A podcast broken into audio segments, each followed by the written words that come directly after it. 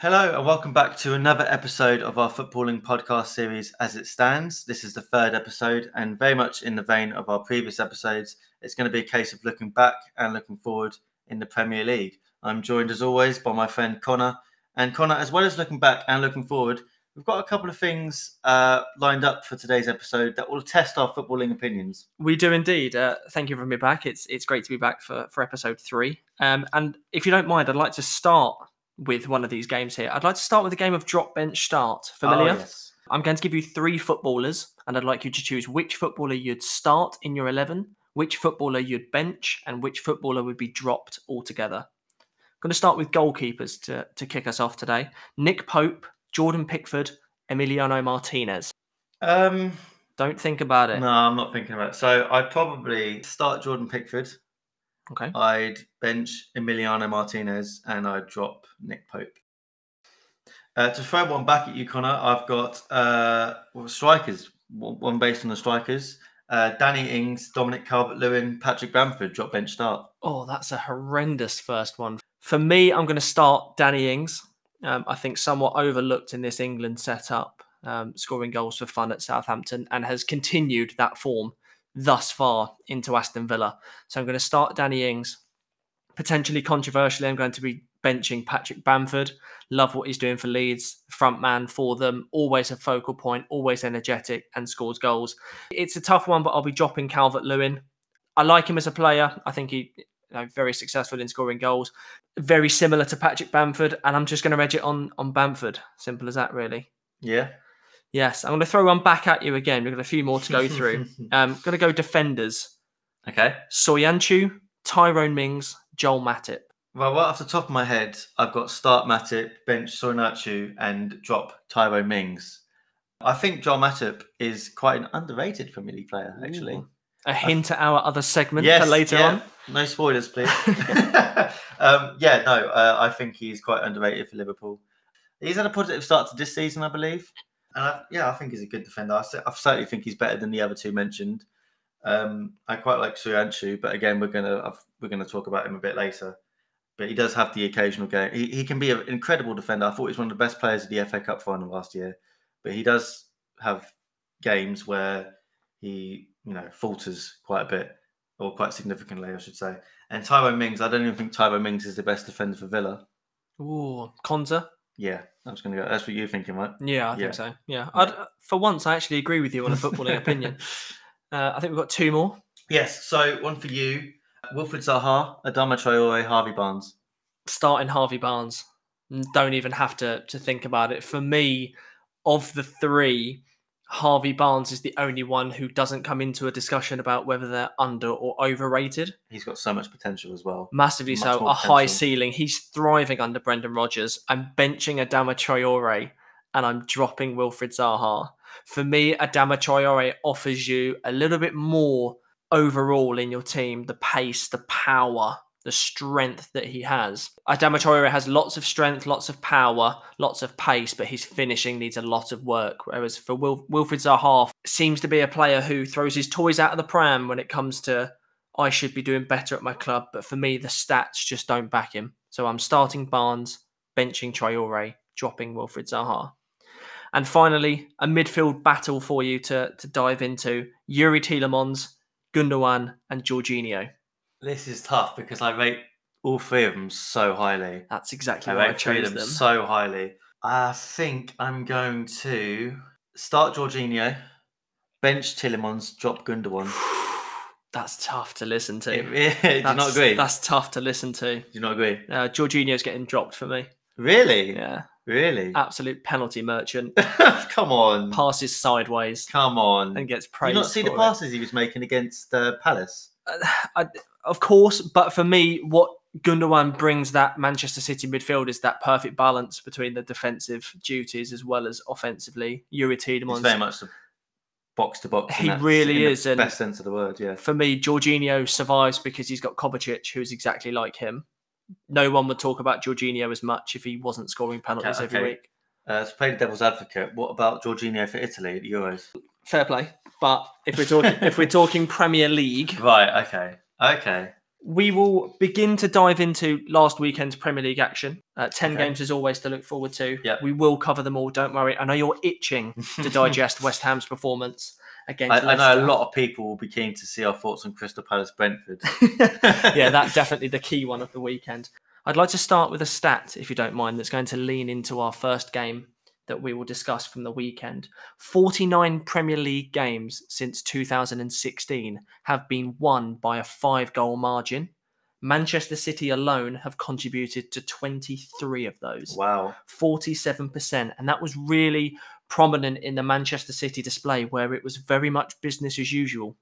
Yeah, I found this game almost hard to talk about because it was just so one sided. Norwich were not in it at all. I think, if I'm being correct here, they've only registered one shot all game and it wasn't even on target. Uh, yeah, Rashica with an effort over the bar. Yeah, yeah. A City were just awesome. The kind of thing you've associated with, particularly Pep Guardiola's City, like the, the dramatic or the ruthless response to an otherwise disappointing result, like Spurs last week. They came out all guns blazing here, scored two goals in the opening 20 minutes, also had a goal ruled out uh, by VAR.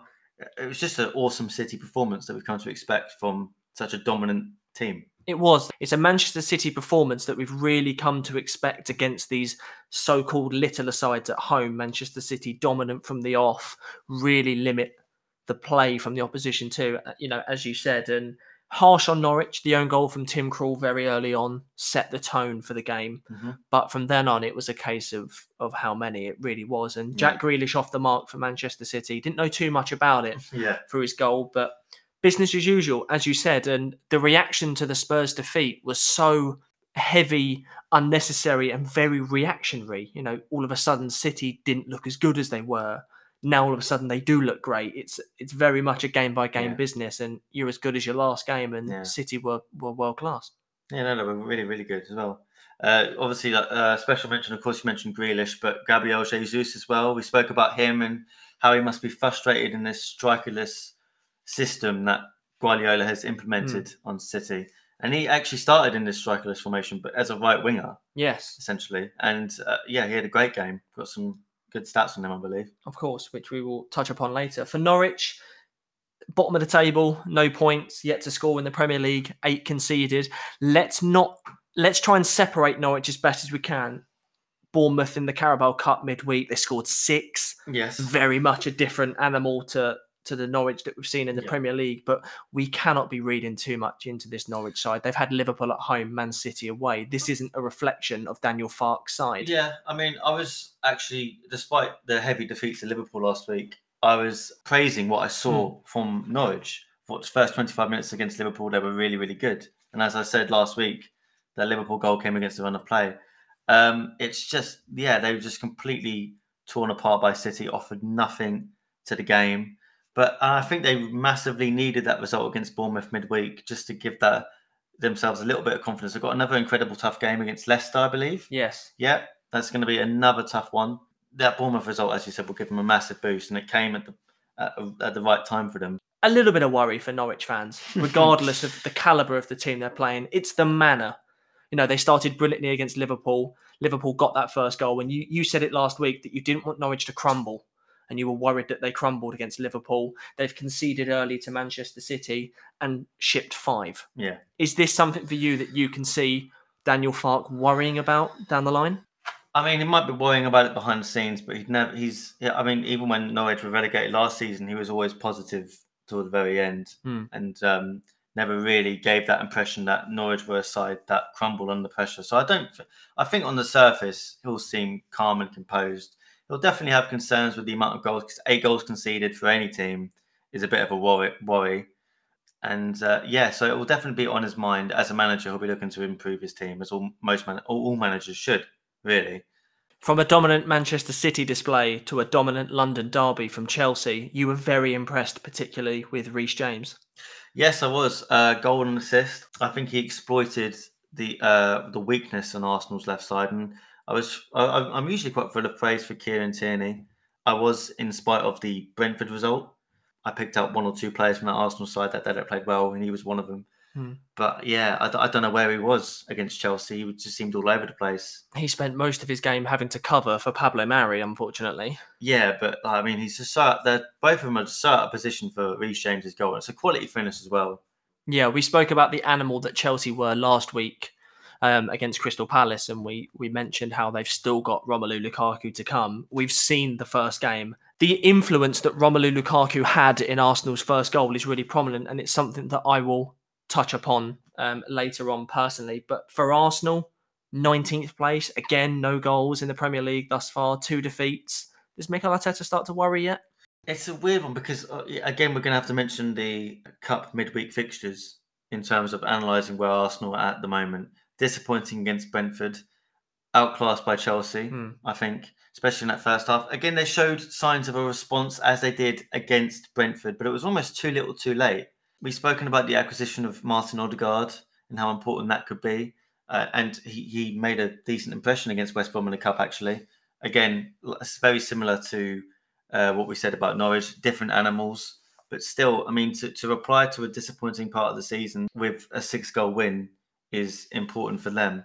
They just need to take the game to sides more, but they're unable to do that with the way that they're playing at the moment. Hmm. And Martin Odegaard seems like that player that can do that. We spoke highly of his transfer last week. Arteta's found himself under scrutiny, whether you want to put unfair or fair in front of that. He, he's come under fire after the first two games, and it's it's hard not to take the, the cup win in midweek into consideration, but to not let it cloud and judge how Yeah. Arsenal have started. Yeah, you don't want it to paper over the cracks, but you want that sort of result to give them the boost that they need to get over this slow start. For Arteta, his 20th defeat as an Arsenal manager in his 60th game. Not a record looking One- back. one- well, yeah, one defeat every three games, which isn't really a, a type of record you'd associate with a manager of Arsenal. from a poor North London side last week to a positive one in Tottenham Hotspur. Nuno, the derby, back at Wolves, and he got the better of his old side. Yes, he did. It was an interesting game. Uh, again, I think Spurs allowed Wolves to play much like they allowed City to play, but that almost works in their favour, didn't it? Hmm. Um, I think Wolves had what something like twenty-five shots, and we'll, well, I'm sure we'll talk about that. From, but from a Tottenham perspective, they can look at many positives. Uh, two wins to start the season. Dele Alli getting on the score sheet. We've said it time and time again, and we will say it time and time again. It's a big season for him, and he's got to deliver. I think if he is to have a future at Tottenham Hotspur, Hmm. um, and a positive start to Nuno because obviously they had that major disappointment in the uh, European Conference League prior to the Wolves game. It, it's a positive response in that in that regard, and I think they can be happy with their start to the season. For Tottenham, it's it's a different kind of win for those. It's that grinding out the nitty gritty 1 0 win where you're just hanging on and have you got enough experience and composure to see games like this out despite being peppered, you know, 25 shots for Wolves in the game. Tottenham have won ugly, and it's not something that we usually associate with a Tottenham Hotspur side. I think that whole idea of winning ugly for Spurs started to come in in the Mourinho era, um, but I think uh, Nuno is trying to implement more. I want to say positive football. Mm. Um, but yes, they do have to win ugly. I don't. I think against Spurs are a side that are sort of incomplete. Obviously, you've got the whole Harry Kane thing. I think that, that I don't know whether or not they're looking for more signings in the market, um, but they also feel like a work in progress, and that's why it's even more positive that they've started off in such a way. Because it, regardless if they are a work in progress, they're still going out there and winning games. That that that's a big boost Mm. to win games when you're not where your manager wants you to be yet. I'm sure Nuno will be looking at those two games and thinking, yeah, we've got two wins. Great win against a really good City team, title favourites. Or what are the title favourites anyway? And a good win against a really formidable Wolves team. He'll be looking to improve Spurs. As to the Wolves, uh, we spoke on the first episode about the tough start that Wolves have. Leicester away, Spurs at home, and they host Manchester United on Sunday. 16th place, yet to score a goal. We spoke about the the lack of chances that they created last year. Bruno, start to worry yet, or are we still far too early? It's another team that are it's difficult to analyse because you can look at the table. Yeah, again, very similar to Arsenal, very similar to Norwich. Two defeats on the bounce, no goals scored. And I think they played well against Spurs. It's just finishing. Adama Traore, we say this time and time again, it's almost boring. He just can't finish. He'd be a much more complete player if he could finish. I mean, he had Tanganga on strings, for lack of a better saying, especially in that first half. He, he did so much right and also but did the most important thing wrong, Hmm. which was putting the ball in the back of the net. Give Wolves some credit. They have come good. A 4 0 win at Nottingham Forest midweek in the Cup, much like Arsenal, much like Norwich. It begins to show that Bruno's got somewhere to go here. It Yeah. gives Wolves Hmm. a little bit of a, a confidence boost going into the game against Almost, United. almost a common theme of these three games, isn't there? Yeah, there's a there's a team that are struggling to score. Taking a detour away from analysing the Premier League fixtures from the previous weekend and moving into our second game of the episode of over and underrated. Very simple, very straightforward. I'll give you the name of a football player, and without thinking, I know you love to sit on the fence and you love to debate too often, but first thing that comes to your head, I'd like you to decide whether this football player is overrated or underrated. The first player in question for you, John, I'm going to come in strong here. Adama Traore. Overrated, James Tarkowski. underrated, Ooh. Bobby Firmino. underrated. Yakubu. An old school striker for you. Oh, uh, overrated. Ooh. And Kevin Nolan. Oh, you, I, I know where you've gone for that. You've gone for the juggler on that one. uh, o- overrated, actually. Oh, from a West Ham fan as well. Huge. Yeah, I didn't rate him in his last few seasons. Um, we also took to Instagram to ask followers for their opinions. If you don't follow us at all, it's at the AIS podcast on Instagram. We took to Instagram to ask you who you thought was the most overrated player to have played in the Premier League. You haven't seen these. I have. Some of these are horrendous, and I cannot wait. I cannot wait to hear your opinion on them. I'm going to go through the list and I'm going to give you the names of football players that our followers think are overrated. I'd like you to decide whether or not Oh. you agree with them. Okay? First one, heavily controversial Sergio Aguero. No, he's not overrated. There we go. Declan Rice. Absolutely not. Oh, of course, West Ham biased. Eden Hazard. No, he's not overrated. Yaya Toure. Is overrated. Oh, Yeah, I agree with that. Thank you for sending that one. I completely agree. Didier Drogba. Is he overrated? No. That's what I'm asking you. No, I don't think he is. Raheem Sterling. Yes, overrated. Joe Cole. Are we talking uh, in his prime? Joe Cole. No, not overrated. Gabriel Jesus. Not overrated. Ryan Giggs. Not overrated. You think he is, don't you? Yes. Yeah, it's 13 titles, man, or whatever it is. So uh, we've had people come in with overrated suggestions. I'm now going to read you the underrated suggestions that have come in. Are You ready? I am. Okay. Uh, Dimitar Berbatov, underrated? Yeah, heavily. Yeah, you Yeah. so? Yeah, I agree. Uh, Joe Hart, Underrated. Yeah. Yeah, really, really? under the radar for me. interesting. Michael Carrick, that's a great shout. to be fair. Michael Carrick is heavily underrated by people to the point where so many people think he's underrated that he then just becomes rated. But as a footballer himself, yeah, for what he did for Manchester United, underrated. I'd put Darren Fletcher in there too. understated, you might say. Massively so, yes. um, Mesut Ozil, underrated. I think the disrespect that Mesut Ozil has received during his whole career because of his final years at Arsenal, yes, what he brought to the game massively underrated. But I do believe that Santi Cazorla was a better footballer than Mesut Ozil. Okay, moving on quickly. uh, Ole Gunnar Solskjaer, Yeah, underrated. Juan Pangazola. Oh, yes, underrated. Okay, Nani. Oh, heavily underrated. He loves scoring against Arsenal. uh, Jisung Park. Massively so. Probably the most underrated player in Premier League history, Jisung Park. Whoever sent that in, that's top marks. Oh, Gary Neville. As a player, yes. As a pundit, overrated. Gilberto. Oh, Gilberto Silva from the Arsenal Invincibles. Uh, because of the caliber of player, yes, I'm going to say underrated. Finally, before we move on, I've got five players myself that I made up with. Uh, two separate lists I've made. I want you to guess what list they're in, over or underrated. Uh, Wilfred Zaha, over or underrated? Overrated. Yeah, that's what I've put him. Uh, Ayoze Perez. I think he's underrated. I think he's overrated. Okay. Uh, Aaron Ramsdale. Underrated. I've gone with overrated. He's gone over. Um, Yeah. I think Ramsdale, uh, what three or four relegations in his career, obviously noticeable with Bournemouth and Sheffield United. Um, 276 saves he's made over two seasons. Yes, yeah. Stick him in a good side, and I think he's underrated. he has just moved to Arsenal as well. So. Any Yeah? We'll see. It's an interesting one. Uh, Youri Tielemans. underrated. Yeah, I put him in underrated. I think he's class. Best, one of the best midfielders in the Prem. I think. Not as good as Gundogan. Oh yes, as we made earlier, in top bench start. Yes, of course. Uh, and Serge Reg- Reguilon.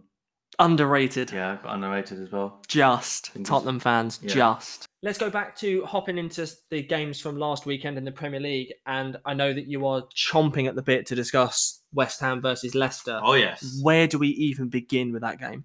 Uh, well, from a West Ham perspective, they were awesome. And obviously, the big talking point from that is Michael Antonio, now the record West Ham goal scorer uh, in Premier League history. 49, 49 goals now after his brace. Yes, West. Canio was 47, I think. Yep. Uh, Mark Noble and Carlton Cole not too far behind that. Yeah, and he had an awesome game as well.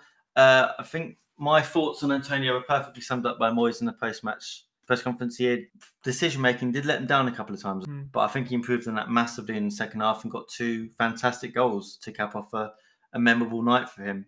It's interesting. We've we've spoken very highly in the previous two episodes about West Ham's desperation for more players into the team, especially with squad depth. But we, we spoke about it last week. There's not many players that get into this West Ham eleven at the moment that are available to West Ham. Hmm. And actually, David Moyes is, is starting to prove that the starting 11 is just all he needs. You were electric at the weekend. Yeah, yeah, we were. But um, I've said this a couple of times in the episode now, but as a manager, you should always look to improve the team. And Moyes has made it known that he would only bring in players if they improve the team. It's a long old season for West Ham with uh, Europe and all that. Um, and there will be times where that form dips. And then that's when you need to rotate and get players in that can continue to make a mark for West Ham, even when the form isn't quite as emphatic as it is at the moment. For Leicester, blown away by a West Ham. Yeah, they were team. made, they were made to look very ordinary. I think the uh, uh, we're just full of praise for Youri Tielemans. I didn't. I think him and Wilfred Ndidi really struggled. I think Soyuncu was. I think he was just blown away by Antonio. I think he did not handle him well at all. Jamie Vardy couldn't get into the game. It was yeah. Leicester were made to look very ordinary on the day. Massively so. And we'll touch on that red card. Came at a poor time for Leicester, um, just before the halftime mark. I'm sure Brendan Rodgers got his team in Yeah. at 1 0, down to 10 men.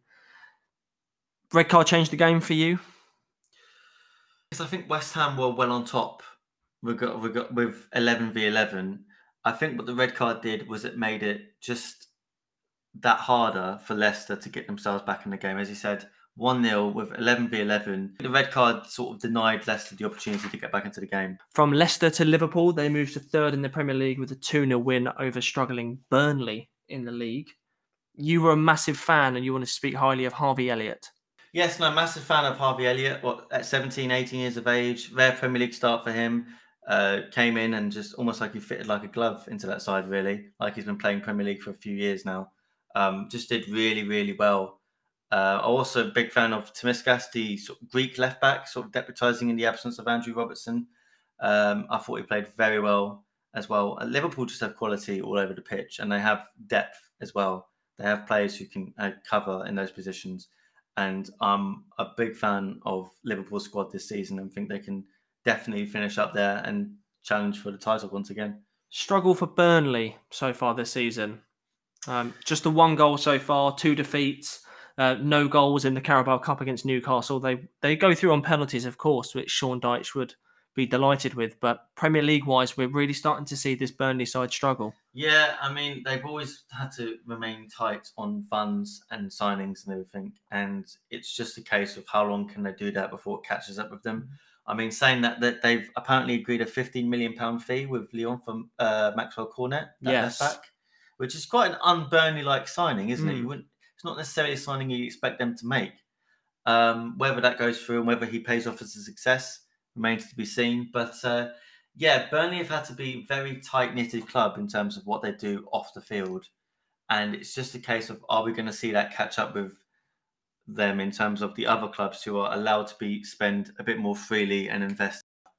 And obviously, we, we know the qualities that, that Liverpool have. Um, you mentioned Tsimikas really filling in for Andy Robertson brilliantly. Diogo Jota, two goals in two games now. The emergence of Harvey Elliott in the side. But just to touch back on Burnley, uh, five losses in a row in the Premier League now for the first time. On top of last week's defeat, another one at home. I think they're 11 without a win at Turf Moor. Yeah, last week, yeah. Burnley have almost beginning to lose their identity. Yeah, well, as a, as a hard to beat team. Yeah. Yeah, certainly Yeah. at home, Burnley were, were rugged, tough to play against. I- I mean, it's a case of one of those where um, I think Burnley actually showed quite a bit more. In uh, it's not like they were outplayed by Liverpool. They definitely had their moments, particularly early in the game, where they threatened Liverpool. But uh, yeah, I think I think the lack of quality uh, in that side is starting to show a little bit. I, I'm sort of with you. I can't really see Burnley staying above that line for much longer. halfway through the Premier League games now. We're going to cross the water from Liverpool to Everton. They faced a Leeds side who you know I'm very opinionated about Leeds. Yep. So I'll um, I'll let you start with this one. Uh, a 2-2 draw. Everton's 70th 2-2 draw in the Premier League, the most of any other side. Wow. They love a draw. Wow. How did you see the game going? Um, I think it's uh, two teams who have started off playing entertaining football, as as you know, you know we know about Bielsa's philosophy at Leeds United. Uh, play out all out attacking, well not all out attacking football, but play a very progressive style of football and uh, try to score as many goals, and apparently try and concede as many goals as well. Um, again, yeah, it's uh, eight goals conceded, or seven goals conceded actually in two games. Um, they've managed to pick up a point. I think they'll be disappointed to have not picked up all three. I think the penalty is sloppy. Um, second goal, great finish from Demarai Gray um, for, for Everton. Um, and yeah, I think it, it's going to be, I, I get your point. It's going to be a struggle for Leeds if they don't show up at the other end of the field. Because no matter how much entertaining football they play and how many great goals they scored, scored a cracker with Raphinha, but they, yeah, they just need a balance. Hmm. And sometimes with Bielsa, I did I did say towards the end of last season, they seem to have found that balance when they ensured their Premier League safety, but they just need to find it again. Otherwise, they will find themselves on the wrong end of results, and as as a result of that, at the wrong end of the table. Listen, it's a lead side that since the start of last season have been involved in games that have had 126 goals. We know the excitement that comes with Leeds, and one week I will praise Leeds. That again, this week isn't it? I didn't praise Leeds after the United Yeah, game. and, and I think that's the point that you're trying to make. One week they'll get it so right, and we'll be full of praise for them, but there'll be one week where they'll get it so wrong and get battered, and we'll have this conversation again.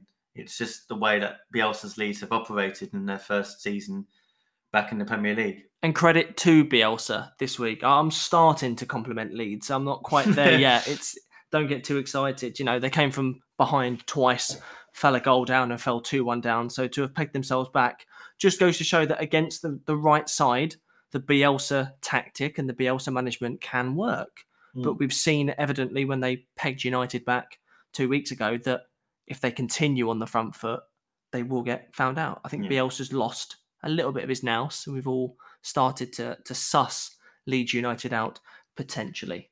Your player of the week this week, John. Where's it coming from? Plenty of choices this week, it must be said. Plenty of choices, and I was very hesitant to go with my final decision because I don't want to be seen as biased. But it is going to be Michail Antonio for my player of the week. Um, as I said, I think he tormented Leicester the whole game with his strength, his tenacity, and his just general power. Scored two cracking goals, and a big day for him. Top goal scorer in the Premier League for West Ham. So perfect weekend for him. Player of the week, Michail Antonio for me. Needs to take a couple more minutes to work on the celebrations. I'm not a big fan of the cardboard cutout of himself. I thought it was quite funny. Of course you do. You're a West Ham fan. Um, conversely, I've gone Gabriel Jesus. yeah. Um, we've spoken very highly of Pep Guardiola's decision to go without yes. uh, a number nine per se, and he did go with Gabriel Jesus this week. Only deployed him out wide, and you wondered whether that would be an isolated position for him. Let's not take anything away from Jesus with the opposition. with it being Norwich, but the influence on the game that he had, the two assists, um, 86 touches, 92% pass accuracy, four crosses, and more importantly for me, the three key passes. He's really given Pep Guardiola a massive, massive headache. Um, credit does need to go to the likes of Reece James. I thought he had a great game at the Emirates against yeah. Arsenal. You know, you touched upon it, tore Arsenal apart, and it, it was torrid. A goal and assist for the young man. Um, also, Bissouma from Brighton. I thought he yeah. really stepped up against Watford. Got the assist for Neal Maupay as well, and started to really assure that Brighton midfield. Potter yeah. must absolutely love him. Yeah. And United, bit disappointing for them after the hammering of Leeds. 1 1 against Southampton at St Mary's. Uh, thoughts on the game? Uh, yeah, a different side of Manchester United that we didn't see against Leeds. A little bit like the Tottenham result. They sort of had to grind this one out a little bit. Fell behind slightly against a run of play with the own goal from Fred, but pegged themselves back with Greenwood absolutely brilliantly. It's a, a Manchester United side that upped the ante when they needed to and got the result that they wanted. But two things stood out for me on a Manchester United perspective to start with, and that's Anthony Martial. Played 59 minutes of the game and completed four passes. Two of them were successful. One of those was the kickoff. I'm really mm-hmm, intrigued mm-hmm. as to how a player like Martial is so isolated in what, for me, has to be a season where he has to step up. On the on the other side, you've got Southampton. They've now dropped 42 points from winning positions against Manchester United in the Premier League they just seem to be incapable of pushing themselves yeah. over the line. Yeah. But let's take nothing away from Manchester United. 27 games unbeaten now away from home. One more will break the record set by Arsenal, who are level on 27 too.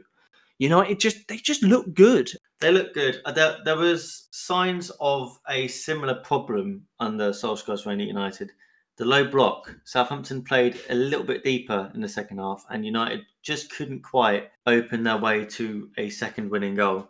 Um, and that's sort of a familiar territory for Ole Gunnar Solskjaer and uh, his Man United team. But yeah, no, I agree with you. I think uh, they look good. Uh, Paul Pogba, especially, great start for the season. First player in Premier League history to record five assists in the opening two game weeks. Yeah, I'm very impressed with him. Greenwood looks like it could be a, uh, a big season for him as well. Um, I suspect this is a season where he'll be looking to implement himself as a regular starter, perhaps. And we spoke about last week with Mason Greenwood, um, where we said he was the fifth highest scoring teenager in, in the history of the Premier League. His yeah. goal against Southampton has now lifted him to the fourth highest goal scoring Premier League teenager. So a standout season for him, too. For Southampton, got to give some credit and homage to the cup result against Newport last night, where they beat them 8 0. Mm-hmm. Um, Hasenhüttl will be delighted. Biggest away win in the club's history. Exactly that. No, absolutely spot on. Southampton are always there or thereabouts. The 13th place that they're in now is going to be not too dissimilar from where they finish. Yeah, I think I think they'll just have enough of them to be okay. We were quite negative of them last week, particularly with holding leads, and again they've managed to surrender a lead once again. But I think there can be more positives taken from this and the cup victory than last week for sure. Well, much like Danny Ings, will make the switch from Southampton and focus on Aston Villa. uh, you've pointed out as Danny Ings as somebody who really stood out for you again. Uh, yeah, it's just a, a, natural goal scorer, and it's incredible the turnaround that he had since his tenure at Liverpool.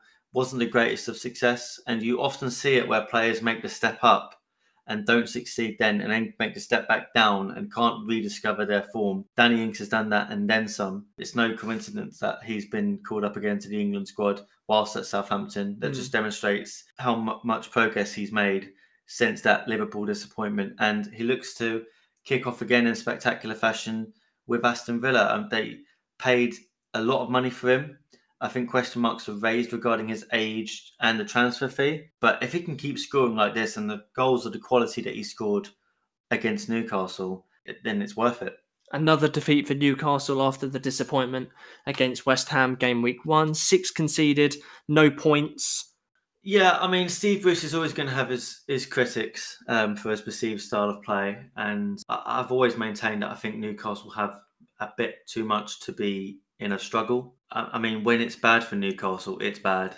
Mm. Uh, they can offer up some really dismal performances. West Ham, I thought they were good. I thought they were good in the first half, especially second half. They sort of dwindled a bit. I didn't think they offered anything against Aston Villa. I think Aston Villa were clear winners in in that game. You spoke highly about Danny Ings, and I believe he ties into your goal of the week. He is. He is my goal of the week. I just think I, I just love seeing those sort of goals, the sort of acrobatic nature of them, just to get up there and generate that much power. Um, I just think it's a, a class class finish, and I think if teams like City, Liverpool scoring those type of goals, United, people wouldn't shut up about it. I think it's a it's a fantastic goal and my goal of the week. I don't think you agree with me on that. I think you've gone for a different avenue with that one. Listen, I, I love the acrobatic nature of Danny Ings. Credit to him. But for me, I can't look elsewhere other than Romelu Lukaku's goal for Chelsea. Okay, interesting. Um, on paper, the finish itself is a two yard tap in after a ball across the box, but it's what Lukaku does in the build up to the goal that really pinpoints how crucial he'll be for Chelsea and exactly what Chelsea have missed. The way he holds off Mari, holds the ball up and comes deep to win the ball lays it off. He doesn't just stop there. He doesn't go, "My job's done here. I've hold, I've held the ball up for you. I've given it to someone else, to a Jorginho who can make things tick." He then spins Pablo Mari, alert to the situation, shrugs him off to the point where he pushes Mari over as well. He's so strong, he knocks him to the floor, Yeah. and he's screaming for it in the centre. It's not so much the finish that gets my goal of the week; it's how influential to the move he was from the start. Brighton, the 2 0 victory over Watford. We've already spoken about the impact that Bissouma had. Brighton looked good. We praised uh, Graham Potter last week for his substitutions. Thankfully, he wasn't reliant off the bench this week. A good result for the Seagulls. Yes, no, very good result for uh, Brighton. And uh, even before last week's episode, we were critical of Brighton, who were seemingly unable to take their chances. We're seeing sort of a much more clinical side. Maupay's now got two goals in two games. It's a good start for him. Cracking finish as well. Obviously, that goal's all about Bissouma's work to win the ball back. Great tenacity in the midfield and uh, a, a, a thumping finish into the back of the net. But yeah, I think Brighton looked comfortable, and I don't know whether that says of uh, how good Brighton were or just how poor Watford were. Hmm. I thought Watford were really poor. A real contrast to the win against Aston Villa on the opening day. Yeah, and I think that's the most disappointing aspect of that performance. They didn't really offer anything at all. They have now lost seven in a row away from home, and they go to a Tottenham side on Sunday. Yeah, well, spoke highly about Tottenham um, finding different ways to win uh, in spite of their performance. It's going to be a very tough afternoon for Watford next week. And the final game that we're yet to cover, Crystal Palace, Patrick Vieira, after the, the defeat to Chelsea, gets his first point on the board. Draw against Brentford, who themselves go to go to eighth in the table with four points. A great start for them, but for Palace, good to get off the mark. We've spoken about this new transitional period they are going through, and I think it was a good opportunity to kind of showcase what they are on about against Brentford. Home fixture, newly promoted side, perfect opportunity to go out there and and and strut. I just felt they were underwhelming, a bit like Watford. I think they were underwhelming, didn't offer much. I think Brentford were probably the better team. It's a very slow start for Patrick Vieira. Of course, you take their cup game into account. Actually lost to Watford in midweek. So it's a very, very slow start for Patrick Vieira, which we kind of, I don't think it's a surprise, but I think things need to pick up quickly before fans become impatient. And the fans need to be patient, but Of the course. desire to succeed at Crystal Palace is there. They want to improve. A Crystal Palace side who will be desperate for, for those three points and that first goal before the international break, and they hmm. travel to a West Ham side. Well, no, West Ham are in very good fettle. Crystal Palace not so. And you say it, but Crystal Palace fans need to be patient. Of course they do. But they also need something to shout about and be excited mm. with. And I think in the first three games of their season, they've not seen that at the moment. So things need to pick up. And in contrast to Brentford, four points unbeaten so far. It's now the eighth clean sheet in their last 10 games, yet to concede in the Premier League. Life doesn't get much better for Thomas Frank. It's very, very good. Extremely well drilled in their first two games. They, they're a side who love playing for the manager. A real feel good atmosphere surrounding Brentford at the moment. It's a positive start to the season. Game week three in the Premier League promises to offer up some real crackers this weekend, and none other than Manchester City versus Arsenal. Manchester City unbeaten in the last 11 league meetings, and they've kept six clean sheets in the last seven games against them. You look at this Manchester City side and think if Arsenal show the same frailties that they did versus Chelsea, they are really going to hurt them. You run the risk now of if Arteta sets up poorly, then Manchester City can run away with this and exploit Arsenal just like Chelsea did last weekend. For Arsenal, they'll be full of confidence after the midweek thrashing of West Brom in the Carabao Cup, but their league form has suggested that they're not quite up to the standard yet, and this is a big ask for them to get a result at Manchester City. I feel an international break and a restart against Norwich in September is just what Arteta's going to need. Are you of a similar viewpoint? How do you see it going? Yeah, it has that sort of idea of going against the stats and a shock result. I just can't see anything other than a City win. Newcastle versus Southampton. Southampton have lost four of the last five against Newcastle. Is this going to be Newcastle's first victory of the season, or is Southampton going to get theirs? It's a tough one to call. I might have to say score draw. I can't see either team winning. I can see there being goals, and I just think that neither team have enough to win that game. No, you love sitting on the fence. Uh, Newcastle for me. We've spoken highly about Brighton. They entertain the entertaining Everton side. Uh, Graham Potter, three out of three. No, I'm going to go Everton on that one. Ooh.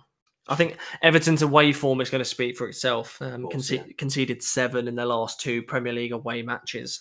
Um, I'm going to put myself on the line and say I fancy Brighton to make it three out of three there. West Ham Palace, um, your boys to make it three from three. Team, the team cohesion and the chemistry is fantastic. I guess that's the benefit of having such a small, tight squad as they have. Uh, Palace, things don't pick up soon, there could be a bit of questions asked. Uh, I fancy Palace to score. Okay. You've always got a chance against this West Ham defence. If West Ham do follow through with your prediction and mine, I fancy them to win too. Um, they will have won three out of three in the season for the first time since 1984. Wow. Uh, Norwich versus Leicester. Uh, sorry, Norwich fans, I'm going to have to go Leicester. Yeah, Norwich lost their last 12 games. They've scored once in that process and conceded 32 times. Um, I do, I do think Norwich can, if they can produce what they did against Liverpool, Mm-hmm. I think Leicester are a poorer side in comparison. If they can produce the same intensity that they did in the first 15, 20 minutes on their opening day, I Mm. do fancy them making it difficult for a shaky Leicester side. But Brendan Rodgers will be desperate for them to bounce back. Of course, yeah. I'm going to put myself on the line and say Norwich. Ooh, Why not? interesting. Why not? Villa Brentford. Uh, Villa, Okay. Brentford will concede their first goal of the season for you. yes. It could be a tight 1 0. I think Brentford will do well to keep it tight and frustrate Villa. But again, I think it's a case of quality. And I think Villa have that.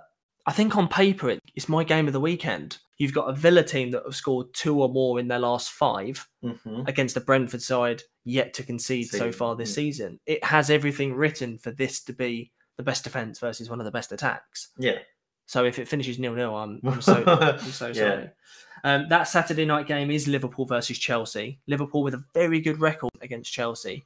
Both have had identical starts of the season 3 0 opening wins, followed by 2 nils. Interesting to see early on just how evenly matched these two sides are. Yep. I fancy Chelsea. I do as Where do you- fancy it I too? think Chelsea are just playing in a certain way at the moment where it's just impossible to defend against. We've spoken of Burnley's torrid home record at the moment. They entertain a Leeds side. Burnley going to get their first result of the season, or is this going to be a Bielsa masterclass? Nah, it's Leeds for me. Yeah. Am I finally going to have to spend next week praising Leeds? I mean, if my prediction is correct, then yes. Uh, score draw for me. I think Burnley have got something about them to attack this Leeds side. I think there's always a good time to play Leeds. I think the openness of the Bielsa tactics could work in Burnley's favour. But if Sean Dyche gets the game management wrong, this is going to be the occasion where Bielsa gets it right. Two more to cover. Watford's torrid away record as they travel to the informed Tottenham. Uh, Watford's tough record speaks for itself. Harry Kane to start and score for me. Yeah, I think he needs to score quickly, sort of get the fans who'd gone against him back on his side.